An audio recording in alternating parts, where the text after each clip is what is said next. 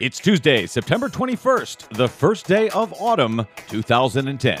Ding dong, the well is dead. Solar panels on the White House. Plus, get ready for Frankenfish, and we don't mean the senator from Minnesota. All of that and more straight ahead. I'm Brad Friedman of BradBlog.com. And I'm Desi Doyen. Stand by for six minutes of independent green news, politics, analysis, and snarky comment. Do we ever learn? Are you seeing history spiraling out of control? Do we ever find solutions to these problems? Does it give you hope as you look through this? No. There's Jimmy Carter cutting to the quick. Well done, Mr. President. This is your Green News Report.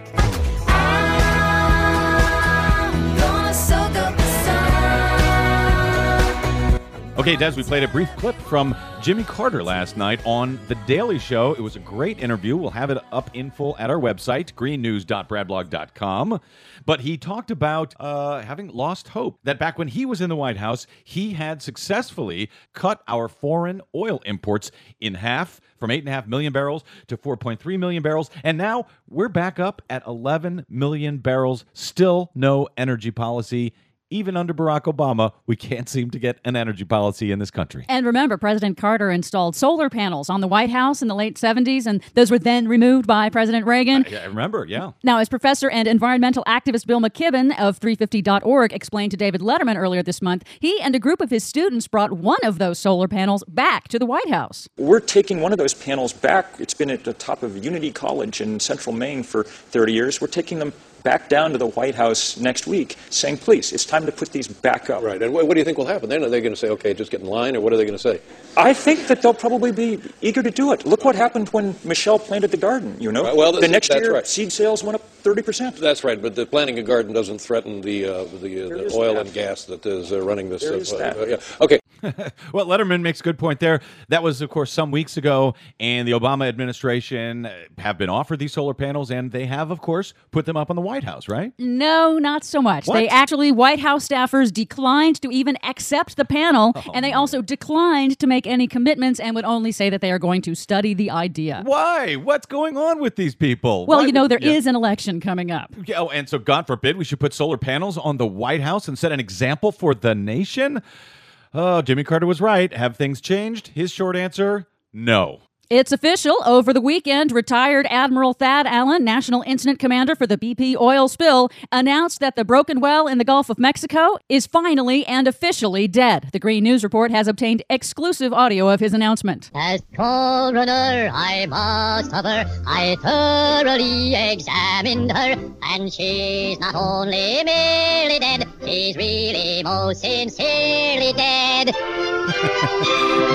Now, of course, that wasn't actually Admiral Thad no, Allen, was no, it? it wasn't. it wasn't really. The But announcement was pretty close. It was, you know, but hey, it's only five months to the day since the Deepwater Horizon exploded, killing 11 workers and ultimately releasing 206 million gallons of oil into the Gulf. Of course, the official death of BP's broken well is small comfort to Gulf Coast residents and businesses after a devastating commercial fishing and summer tourism season. The administrator of BP's $20 billion oil spill claims fund, Kenneth Feinberg, has already apologized for delays in launching the fund due to the sheer volume. He said he overpromised and underdelivered. But if anyone overpromised and underdelivered, it was BP and the oil and gas industry for their inability to respond to any spill, apparently of any size. BP says it has already spent $9.5 billion on cleanup and oil spill response. There was some remarkable video posted uh, by our friends at Raw Story of an ABC News reporter down in Florida who was disallowed from digging or making sandcastles on the beach because though the beach appears to be clean down there when he dug below six inches, what do you know? Oil throughout the beach.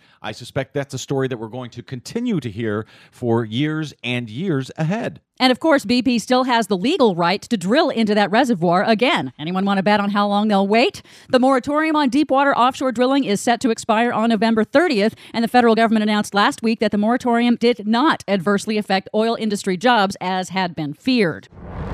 From the agency that brought you the largest egg recall in history tainted peanut butter and E. coli infested spinach, it's the Frankenfish.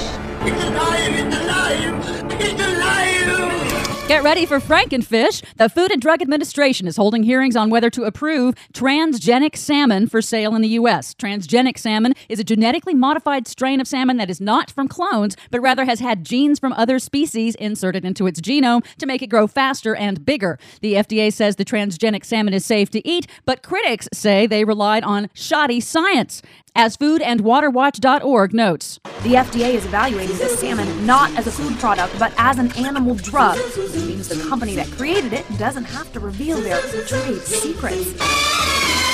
Mmm, a plate of transgenic salmon. Sounds delicious. To read more about that and the stories we didn't get to today, please stop by our website, greennews.bradblog.com. While you're there, we always appreciate a donation to help the Green News stay on your mainstream media airwaves. I'm Brad Friedman. And I'm Desi Doyen. And this has been your Green News Report. She is morally, ethically, spiritually, physically, positively, absolutely, undeniably, and reliably dead.